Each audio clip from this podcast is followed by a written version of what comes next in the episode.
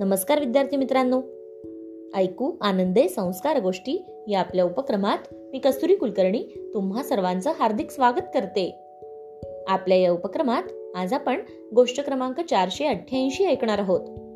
बालमित्रांनो आज तेवीस जानेवारी. नेताजी सुभाषचंद्र बोस यांची जयंती. त्यानिमित्त त्यांचीच एक गोष्ट आज आपण ऐकणार आहोत. आजच्या गोष्टीचे नाव आहे दोन वेळची रोटी. चला तर मग सुरू करूयात आजची गोष्ट.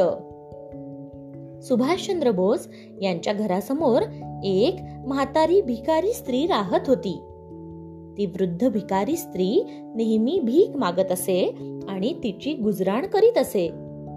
पण तिच्या चेहऱ्यावर तिला होणाऱ्या वेदना अगदी स्पष्टपणे दिसत असत.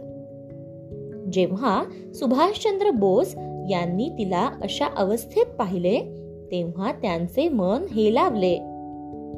ते पाहून आपण किती चांगले जीवन जगतो या गोष्टीचे त्यांना वाईट वाटले. त्यांना स्वतःचीच लाज वाटली. एखाद्या व्यक्तीला दोन वेळची भाकरी सुद्धा मिळत नाही. हे पाहून ते खूप दुःखी झाले.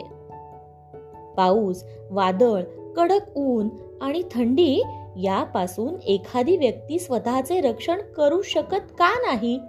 हा प्रश्न त्यांच्यासमोर उभा राहिला.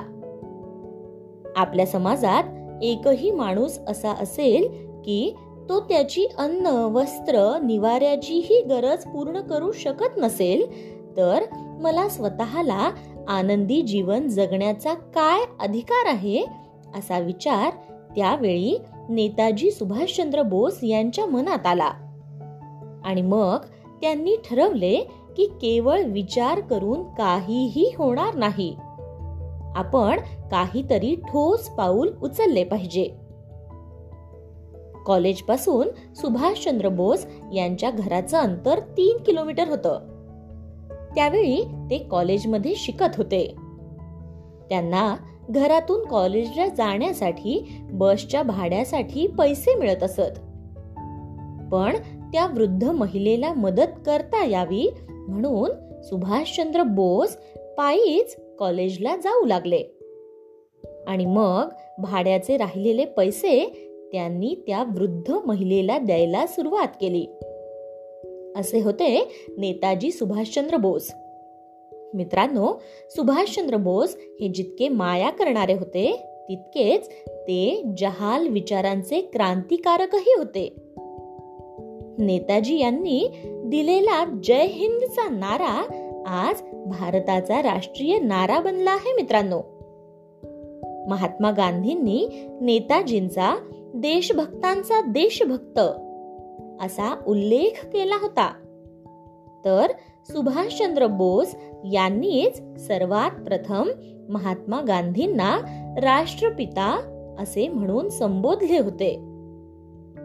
मित्रांनो तुम मुझे खून दो मैं तुम्हें आझादी दूंगा.